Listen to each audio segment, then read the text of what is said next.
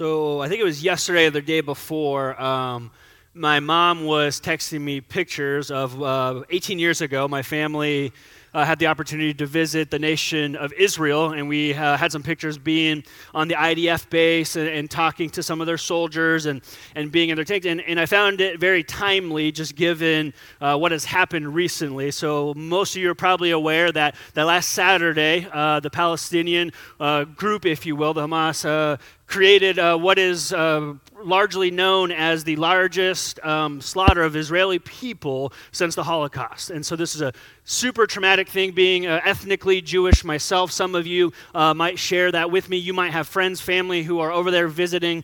Um, and one of the things as Christians that we have the ability to do is to bear burdens with our brothers and sisters across the, uh, across the globe and with those who, who may not even believe. And uh, we have this thing called prayer. And prayer isn't just for what's going on in our lives, that we can intercede. And some of you have uh, emailed me, texted me, messaged me, hey, like, like, what do we even pray for? What do we even do in these types of situations? And I uh, have found it um, kind of comforting to use the words of St. Augustine, who said this, talking about uh, this is what praying for hope could look like.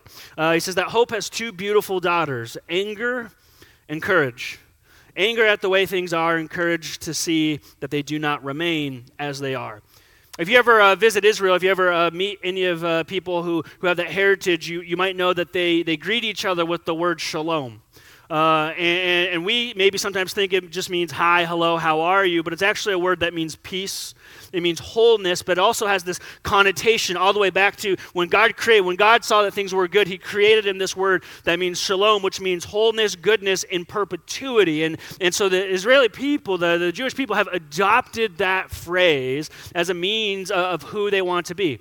Now, I say all this to say, I'm not saying that uh, the people of Israel, the leaders of Israel, have always been 100% pure, upright in their decisions. But what I want to do, I want to invite you all to pray with me this morning. We're going to just start off the message in a, in a word of prayer for um, the nation of Israel, for the, the, the evil, the grievous things that are happening. Uh, again, I don't even want to go into it because some of the stuff is so utterly despicable and disgusting. So here's what I'd like to invite you to do. I'm going to I'm to pray. I'm actually going to kneel myself. Uh, if you would like to do so in your seat, you can. And I'm going to I'm going to pray for us by reading through one of our psalms, Psalm 11. You can also Psalm 6, Psalm 11 are great psalms. If you ever find yourself in that, so I'm going to kneel. Invite you to pray pray uh, with me this morning as um, I'm going to lift up this Psalm 11 as the start of our prayer uh, this morning. In the Lord I take refuge. How then can you say to me, Flee like a bird to your mountain? For look, the wicked bend their bows. They set their arrows against the strings. They shoot from the shadows at the upright heart. When the foundations are being destroyed, what can the righteous do? The Lord is holy in his temple. The Lord is on his heavenly throne. He absorbs and, observes everyone on earth. His eyes examine them. The Lord examines the righteous, but the wicked, those who love violence, he hates with a passion. On the wicked he will rain fiery coals and burning sulfur. On a scorching wind will be their lot. For the Lord is righteous. He loves justice, and the upright will see his face. Lord, may this be our prayer. May this be a, just a moment uh, of something in our own hearts that represent uh, we are not alone in this world. We are not alone uh, on this uh, on this world. That there are those um, who are in pain and suffering and trial, who who evil is winning the day, and we pray prayers of protection. We pray prayers of justice. We pray prayers of comfort for those who need it, but we pray a, a prayer of peace, that your shalom would be given and restored. Give wisdom and guidance and discernment to the governing officials, both here and, and across in the nation of Israel, as what to do. Lord, we know that, that wickedness is vile in your eyes. We know that, that war is tragic in your heart. We know that those who, who kidnap and everything else that has come along with it goes against your will for humankind. And so, for that, Lord, we, we pray your justice and we pray that you are a God of wrath. We also thank you that you are a God of love, a God of grace, a God of redemption. And we remember that this morning as we pray on behalf of those in the nation of Israel. May we not lose sight in our own comforts, in our own safeties granted and given, in our own liberties in this country, may we have the ability to uh, stand firm. Even though we might not ever step foot on that soil, we can step foot on the spiritual soil which unifies and bonds us together. May you be glorified somehow through this madness, through this craziness. May you be given the right of your justice. And may your holiness win the day. It's your name that we pray. Amen. Hmm. Imagine with me for a moment there was a sovereign God. Imagine with me for a moment there was a God who, who knew everything about you. Imagine there was a God who, who knew every thought, every action, what you have done, are doing, and will do in your life. Imagine then uh, that, that, that because of your actions, that separates you from, from standing on the right side in relationship with that God. Now imagine, though, then that same God, out of his love and out of his grace and out of his mercy, said, I'm going to devise a way to fix this. Imagine that God then gave part of himself, gave wholly himself in the form of a man Imagine that man died on the cross for your sin. Imagine that man preached the gospel messages that the dead become alive, that the lost be found, that what is broken be made whole. And imagine then that God said, I'm going to live with you, I'm going to give you myself, my spirit. And then imagine that God said, you get to take part. I have a plan for you to take that message of life and goodness and restoration, and you get to play a role. And then imagine that God said, By the way, I'm not going to call you to do anything or everything beyond what I have equipped you for. And then imagine that God said, That same spirit is going to overtake your soul. And then imagine that spirit said, I'm going to give you as an individual a specific gift, special abilities to take that message of love and to make it a reality, to make it tangible. Imagine just for a moment that was the plan. Would you be interested? Would you want to know more about those special gifts, those talents, those abilities that the Spirit of the living God might have given unto you. That's where we're headed today as we continue our teaching series through 1 Corinthians. So if you have your Bible, and I hope that you do, 1 Corinthians chapter 12. We're picking up here where kind of we left off uh, last week. We are in week 19 of this teaching series called True North, trying to discern what God said to the ancient church in Corinth, how to apply it to our lives so that Jesus uh, becomes our worldview, that Jesus becomes the filter and through which we see all things. And so a couple of things. Number one is if you missed last week's message, we talked a lot about spiritual gifts. What are they? How do they function? And on the back of our message discussion guide, our note sheet, we kind of gave you kind of those notes again if you missed it. Uh, highly encourage you to pick one up on your way out the doors if you didn't grab one this morning. Number two, give me one. Everybody hear me when I say this. Is I'm going to give you the application for this message right now. Just mark your calendar, November 12th. If through last week's message, sometime uh, today, maybe in the coming days, weeks, months, as you study this passage more, if you want to know more about your spiritual gifts, if you want to help kind of discerning what are they, how do I put them into practice for the sake of the common good, as Paul says for the church, coming up on November 12th, we are offering this kind of first thing, beta testing it, called First Fit. And so I'm just saying, if that's you, just, just sign up for that as it comes. It's going to be on during one of our Sunday morning services. We'll have more details in the next week or two. I can also just say is like if you're kind of been sitting here and you've just been kind of playing church but not actually in the game, and you want to just say, I don't even know where to start I just want to do something. Um, you've come to the right place. We can put you to work. Uh, there's like 5,000 kids back there. You know, somehow it doesn't burn down on a weekly basis, probably because it's made of steel and concrete instead of wood. But uh, other than that, uh, like, like sometimes the best way to discern your gifts is just to start serving, and then we can help you navigate it from there. I got a lot to get into today. That's the application, though. You can put it on the Connect card, find somebody after service. Uh, I would love to talk to you about that. 1 Corinthians chapter 12 is kind of where we are picking up, starting in verse 12 today uh, uh, of our passage. So, this is what Paul says, kind of part two from last week. He says, just as a body, on the count of three, everybody say body, because it's going to be a key word for us today. One, two, three. Body. Thank you. Just as a body, the one, has many parts, but all its many parts form one body, so it is with Christ. For we all baptized by one Spirit, so as to form one body, whether Jews or Gentiles, slaves or free. And we were all given one Spirit to drink.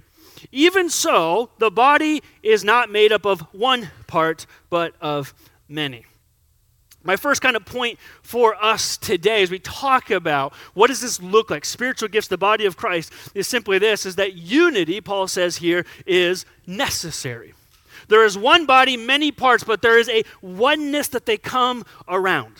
And something that I think we lose sight of as disciples sometimes, something that I lose sight of from time, something that you might lose sight of if you call yourself a Christian, is that you are a part of something bigger. Uh, you, we, we have the term the body of Christ, sometimes referred to as the church. Sometimes it's referred to as the flock because we are sheep without a shepherd. Sometimes we are referred to as the bride because God is our groom. We are the bride of Christ. But we use that probably term the most that there's the church, there's the body of Christ. This is kind of where it comes from. And Paul says there needs to be unity, there's a surrounding oneness around a body. It's kind of one of the reasons, like, I like sometimes we get very personal in our faith, do we not? Well, it's my faith. It's my walk with Jesus. I don't, you know, you, some people go as far to say, and maybe this is you, maybe you're navigating through and say, well, well, I'm right with Jesus. I don't need the church. I don't need to, to go to church, be a part of a church in order to have a right relationship with Jesus. And Jesus says, You can maybe be made right, but you belong to something bigger and better than yourself, and that is the body of Christ. See, when it comes down to it, is church is a team sport. Faith is a group activity. Like when we sing songs and they have like those singular pronouns, like just gonna be like, you know, I know a couple weeks ago, kind of whatever, right? Here we go. It's like, it just kind of drives me wild because Church is a team sport. We are many belonging to one body because unity is necessary. Some of you might recognize uh, this uh, Hall of Fame legendary basketball coach. If you know his name, shout it out.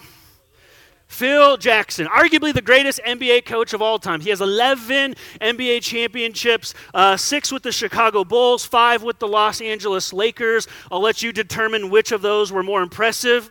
the West Coast one, probably. Okay, I might be a little biased, it's just me. The thing is, is uh, Phil Jackson came to both of these teams when they were already extraordinarily talented. Extraordinary. By the time he got to the Bulls, they already had Michael Jordan and Scottie Pippen. By the time he got to the Los Angeles Lakers, the first kind of go around, they already had Kobe Bryant, Shaquille O'Neal. In the second part, they had Kobe Bryant, Pau Gasol.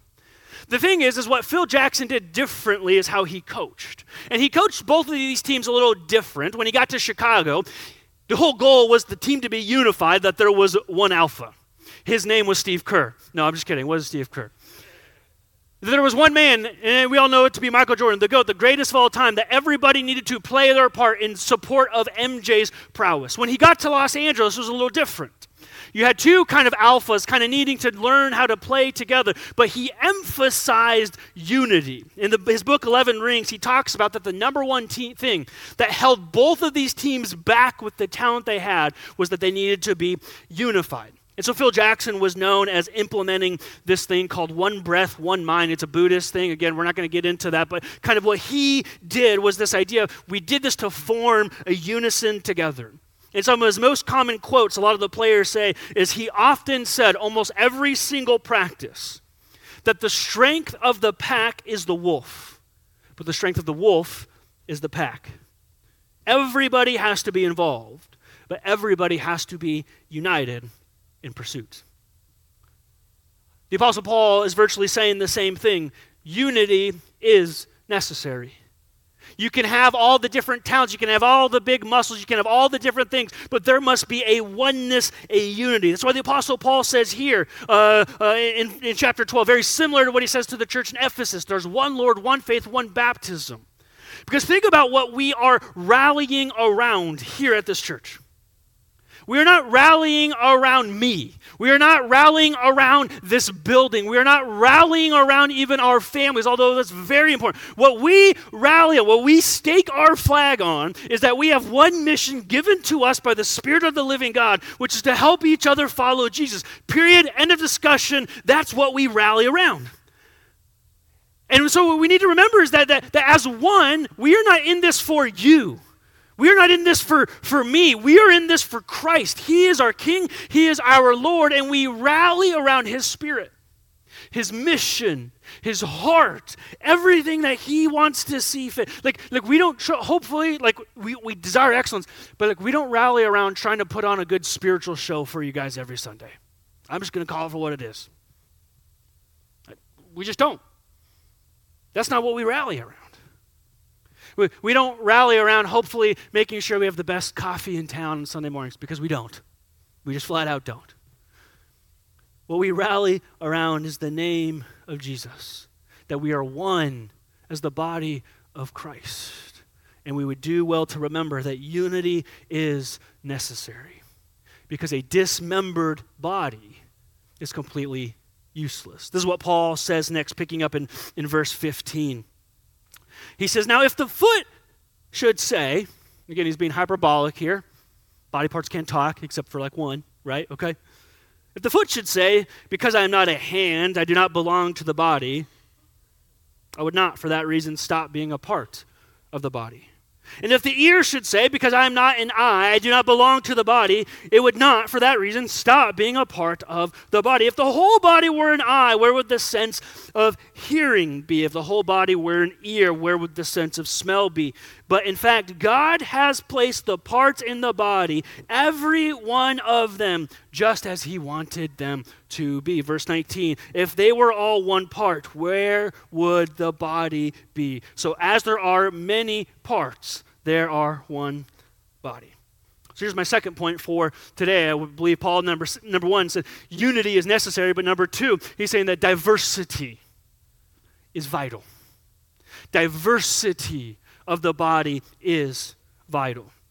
He says, in the same way that the body has many different parts, he says there's many different gifts, is what we're going to see. There are different types of people who belong and have a place and are vital to the body functioning well. In the same way, multiple body parts play together to keep you alive. You have many different body parts that function in unison. They are diverse in their necessity, but they are all extremely vital. So hear me when I say this is, is, that, is that you are vital.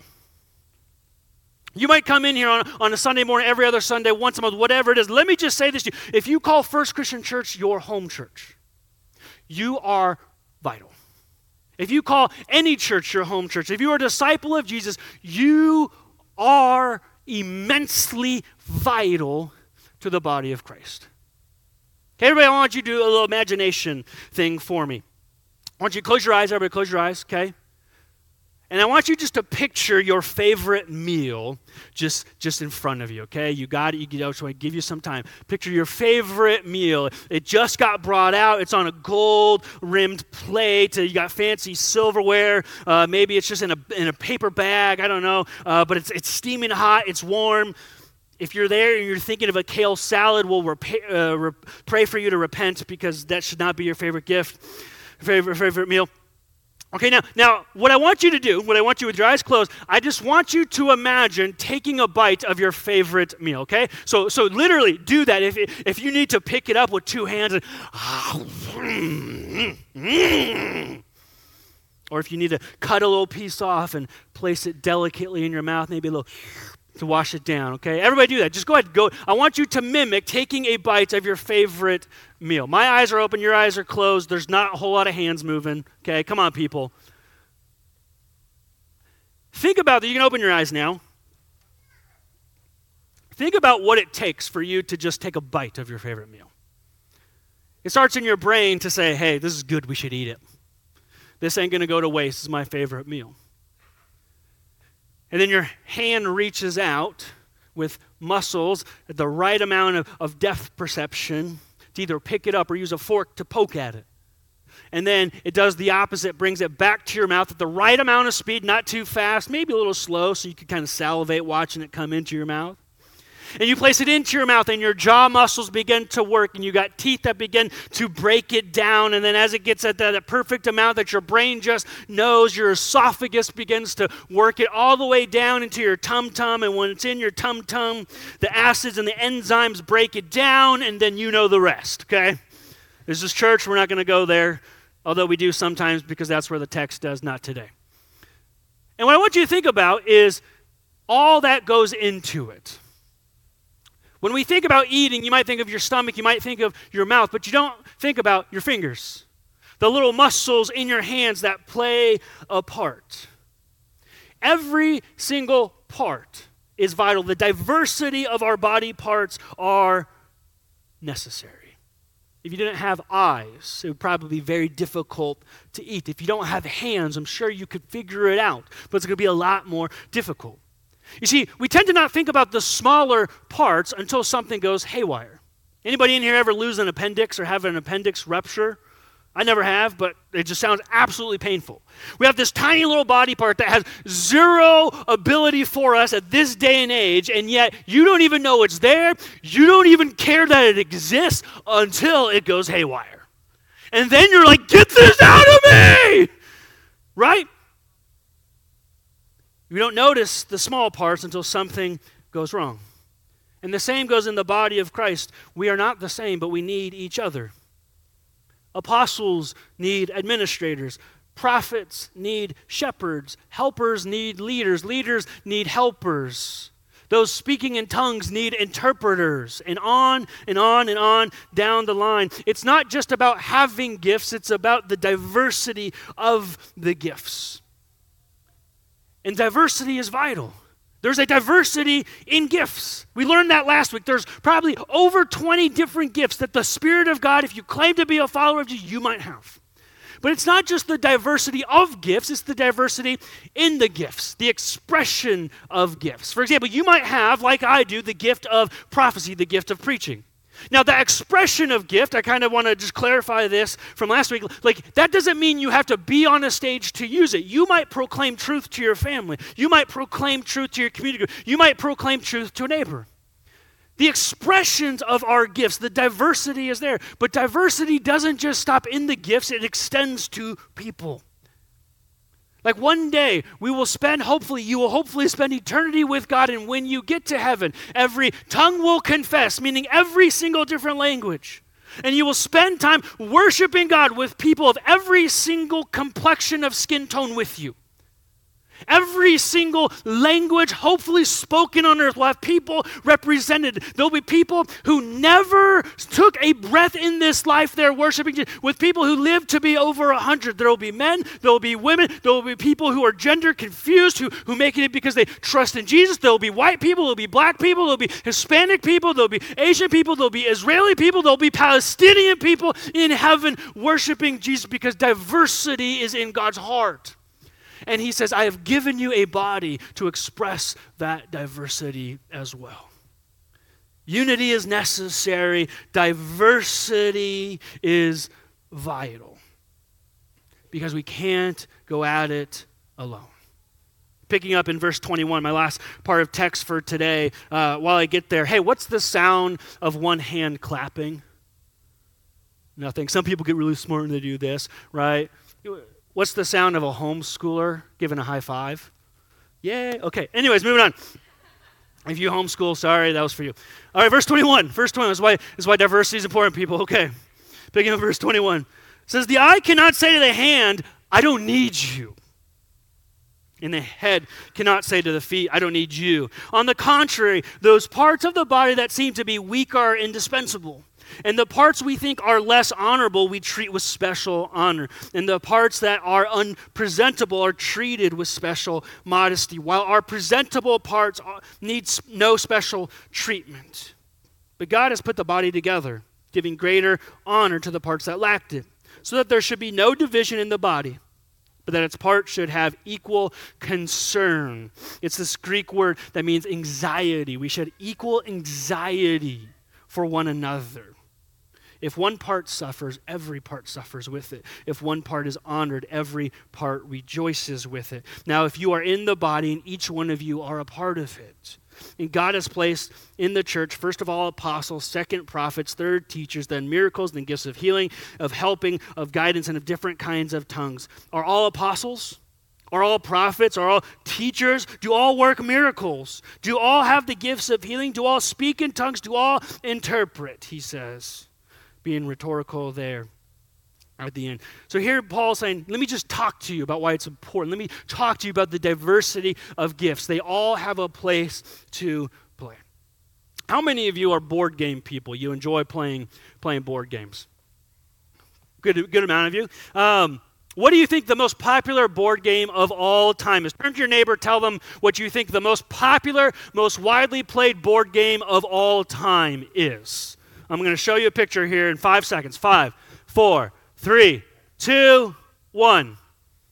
How many of you got chess right? Most popular board game of all time. Some of you, is that a board game? It's for only smart people. I don't know. Okay.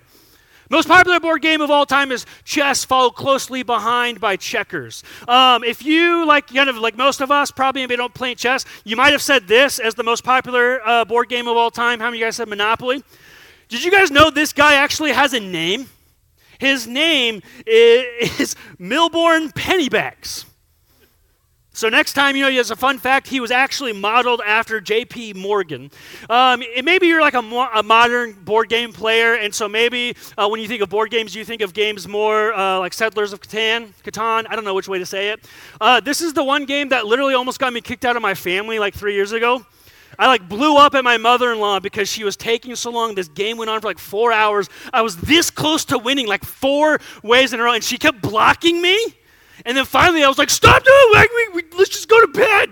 And she, but she had no idea what she was. She was doing it on purpose. Okay. Anyways, great game. You should play it sometime. Brings families together. Okay. When I think of board games, and I think of the body of Christ. I, I, this is one of my favorite illustrations. We've used this before, but it's the game Mousetrap. And the game Mousetrap essentially what's called a Rube Goldberg machine. A Rube Goldberg machine is a complex machine that comes together to accomplish one task. And the way that it works is you go around the map and you put together this little thing, and all you're trying to do is capture a mouse. And if you've ever owned this game, you know one crucial element about this game is you get to play once until something breaks or you lose the little metal marble, right? Like literally, like I went to grab this out of our cabinet this morning and it was missing. So our kids were like, we're not going to just break pieces. We're just going to get rid of the whole game. We're just going to lose the whole thing. Seems fitting. You see, see, see, Mousetrap, the way it works is every single little part is necessary and it's intentional. If you put the machine together, but you remove the little bucket or, or you take off the little rubber band, it won't work. It might get halfway there, but then it's going to stop. You might get the ball all the way down the little ramp, but if that part is missing afterwards, it's going to stop. And the same thing goes with the body of Christ. Is that our diversity is essential for our functioning. Let me put it this way is that diversity functioning in unity is the strategy. Diversity functioning in unity. Many different parts coming together for one sole purpose. The Apostle Paul, he's fighting back against the Corinthian church. Some of them had selfishness for their gifts. They wanted to use it only for themselves. I've got this gift to make money, but I'm going to spend it on myself. I'm not going to use it to benefit the church. Other people had, had the gifts and they, they only wanted to be known for. They, I've got the gift of prophecy, so I only want to be somebody. Let me know. I'm only going to show up if I got a microphone in my hands. And Paul says diversity functioning in unity is the strategy. Because what happens to a part of the body that decides to go its own way. Like if you just took your hand and cut it off, and I got a knife backstage. Anybody interested? No? Okay. You cut your hand off and you just leave it on the table. What's going to happen?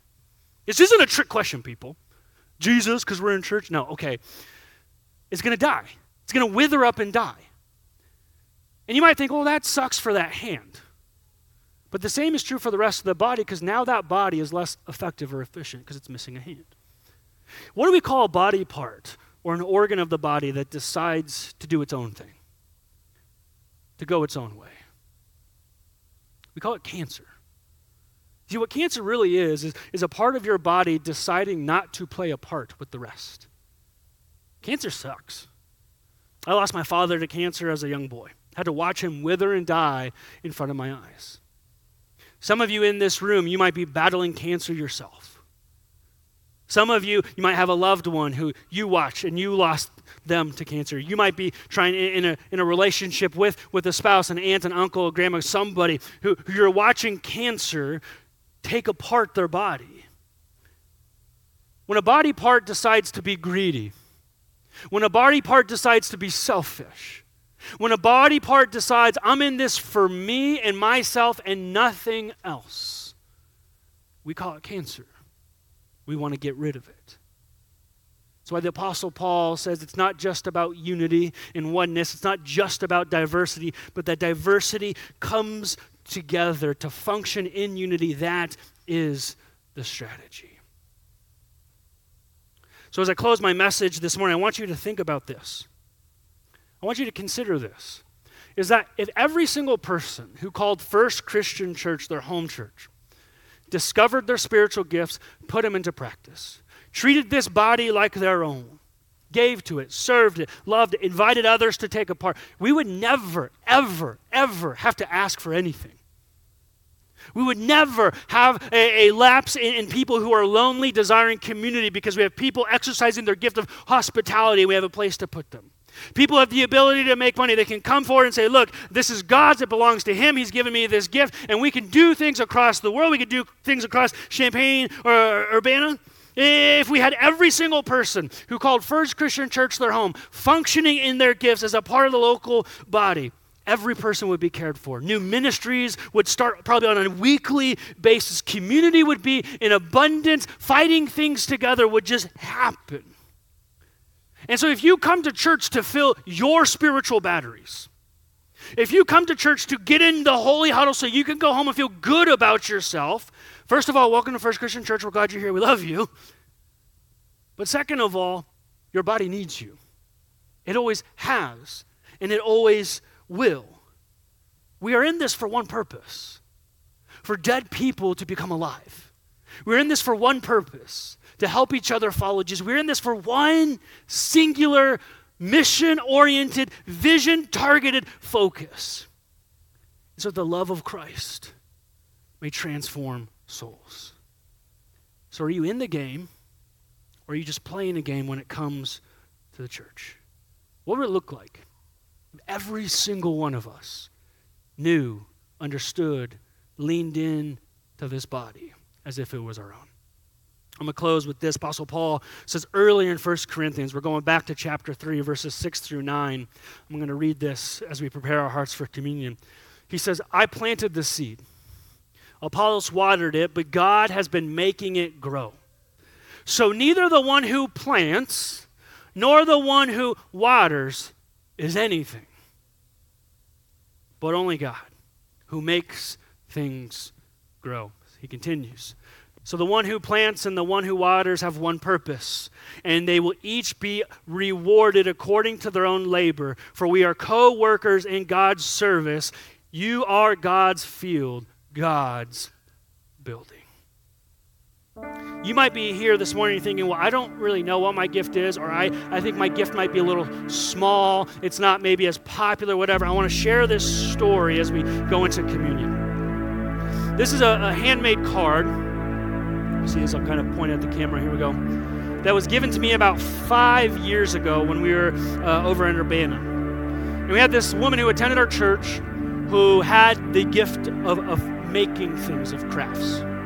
And she gave me this card early on just to, as an encouragement. I've kept it. She wrote in the front and back, uh, You know exactly who you are, um, and you are probably watching. She doesn't live in here. but She moved down to Florida. We love you. We thank you for you.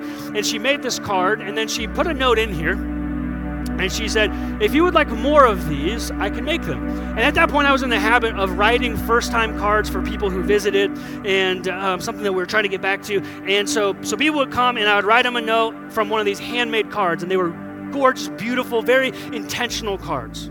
And I share this because I want to share a story of what happened merely as a result of one woman deciding to share her gift with her body. She made a card, gave it to me, and said, If you'd like more, I can make more, and I'll just drop them off. So she made dozens of them. And one time I wrote a card to uh, this young gal who, who came to our church. She was uh, at school at U of I for the time being and then she she kind of uh, was, was just going to be with us for two years and she was kind of exploring faith to the point where she gave her life to jesus and she got baptized and we were baptizing her and, and, and, i had a conversation with her the next day. Uh, her name was faith i said faith like well what brought you coming back? Like i'm just curious like i'm always curious. And she said well you know i've been coming for two years and i tried a bunch of different churches but then when i got that handmade card in the mail not a regular postcard that somebody had the forethought to make something intentionally for me, I thought, this is a church that I want to be a part of. And I came week after week after week because of that call. And in week after week after week, hearing messages about how Jesus loves me, died for me, has a new plan for my life, I decided to be baptized. Never underestimate the power of your gift. Never undersell yourself. Never minimize what the Spirit of the living God might want to do through you, with you, and in some ways, for you, by saying, There is one body. Are you taking part or not? Let me pray for us as we go to Jesus worship through communion this morning. Heavenly Father, we praise you. We thank you. Jesus, that you died for us, that that that that is the greatest gift that we have received, the greatest spiritual gift, if you will, Lord, is that you died on a cross. Your son Jesus took on the punishment of our sin and our debt and our shame, and now you call us sons and daughters of the most high God because you have triumphed over sin and death. But we don't have to imagine if you invite us into something else. We don't have to imagine if that promise will ring true. We don't have to imagine if we have a purpose in this. You have said as much.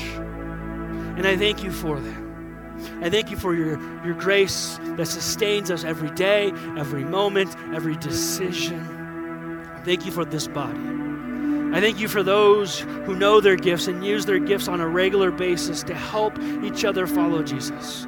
I pray how your spirit is moving right now in this room, moving online, people who are listening, watching, whenever it is, that you are convicting them. Hey, you got to get in the game. And I pray, Lord, that, that you make it abundantly clear with anybody who hasn't yet stepped foot into faith that the gift of your son Jesus is truly the greatest thing that they can receive.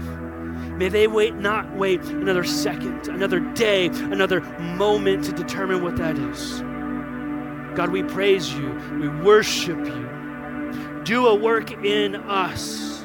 May we be obedient to your spirit because we don't want to just be people who are alive and hanging out and high fiving one another, but we want to take part in that greater mission to help lost people be found, to make dead people alive, to see broken things made whole, because we believe that you are with us. We worship you now. Name that we pray.